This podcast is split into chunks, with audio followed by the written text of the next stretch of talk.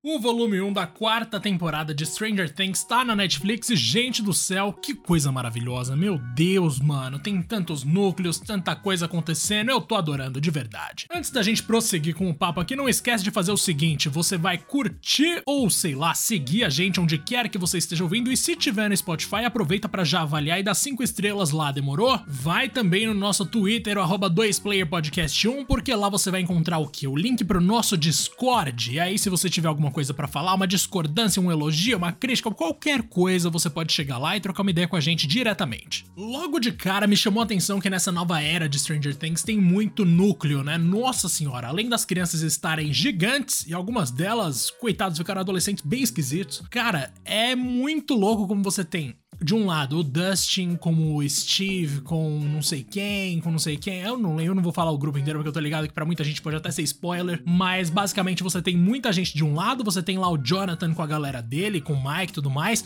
Você tem o pessoal que tá na Rússia, você tem o núcleo da Eleven, você tem mil informações ali para assimilar. E de alguma maneira, mesmo que nesse primeiro volume nem tudo converja ou convirja pro mesmo ponto, cara, tem bastante desenvolvimento ali que é interessante. Só o plot da Rússia mesmo mesmo que eu já tô achando uma. Nossa, eu não tô gostando desse negócio. Mas o resto, nossa, eu tô achando incrível. Aliás, o lance da Eleven com aquele outro cara lá. Se é que vocês me entendem, gente do céu, eu não esperava por aquilo. Eu achei, nossa, maravilhoso. Eu, em um certo momento ali eu tava meio cansado, é verdade. Mas de um ponto para frente, quando realmente você tem revelações bombásticas e tudo mais, Mano, o bagulho ficou bom. Existem alguns personagens nessa série que eu não consigo não defender. Então qualquer coisa que tenha ali o Steve, ou mesmo a Nancy, que é a minha personagem favorita tranquilamente na série inteira. O grupo dos adolescentes é um grupo que eu gosto muito. É sensacional. Eles estão numa, numa pegada que é bastante similar ao que já vinha acontecendo antes, com a diferença de que o Steve agora aparentemente tá formado, né? E a Nancy, ela continua com aquela coisa do espírito jornalístico. E rolam algumas coisas ali que indicam desenvolvimentos interessantes relacionados a esses personagens. E ainda a gente tem também uma questão ali que é a Max sendo muito mais importante, uma personagem que também é muito boa. E essa atriz, inclusive, é excelente excelente, cara, de verdade. Ela passa umas ideias ali, passa uma coisa irônica e às vezes uma coisa desesperada que é bem sutil e muito boa, cara. O mesmo vale para Eleven, que tá numa situação nessa temporada que ela nunca esteve antes, né? Tipo, dessa vez, digamos que quem viu o final da terceira temporada já deve ter uma ideia disso, ela tá mais vulnerável do que em outros momentos.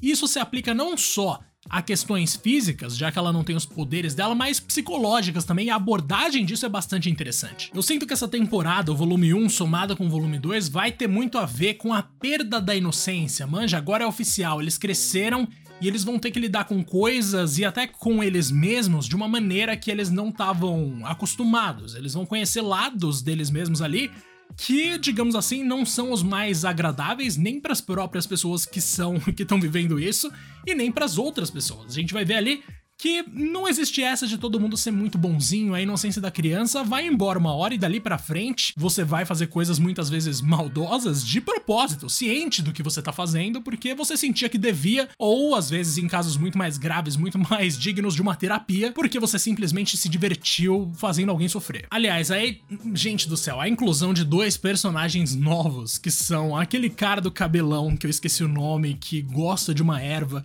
e o Ed, que é o roqueirão novo, agora que o Billy saiu fora, tem que ter um novo roqueirão. Cara, meu Deus do céu, como eu adorei esses dois. Putz, a, a, eu não posso ficar spoilando de novo, mas a passagem do rapaz ali, quando ele conhece uma pessoa chamada Eden, isso é o máximo de contexto que eu vou dar. E do lado do Ed, toda a relação dele com as crianças e da cidade com ele, e da cidade e do, dos conservadores principalmente, com o jogo Dungeons and Dragons, cara, isso tudo é muito interessante. Porque é constantemente brincando, ironizando o fato de que algumas coisas da cultura pop um dia causaram tanto terror em pessoas que se diziam, sei lá, cidadãos de bem, aquela coisa tradicional, né, gente?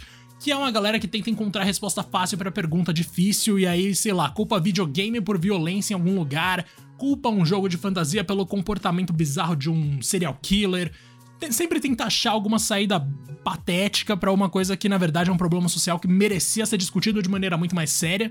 E a série não tem medo de entrar nesse, nesse lado, né? E como o próprio Finn Wolfhard disse em entrevista pro Omelete, é onde eu trabalho, cara, isso é uma coisa também que, tipo, conforme as crianças crescem, como a gente já falou que elas agora são efetivamente adolescentes, inevitavelmente os temas vão ficando mais pesados e eles souberam tratar isso tanto no roteiro de maneira mais social até, como a gente vê ali por meio de Hawkins, como também por meio do vilão, que é um vilão muito mais psicológico. É um vilão com um passado, inclusive, bem pesado. Adorei esse vilão. Ai, mano, ó, é o seguinte, eu não sei se você assistiu Stranger Things depois da primeira temporada. Quem parou na primeira, tudo bem, porque realmente acaba muito bem para uma temporada só.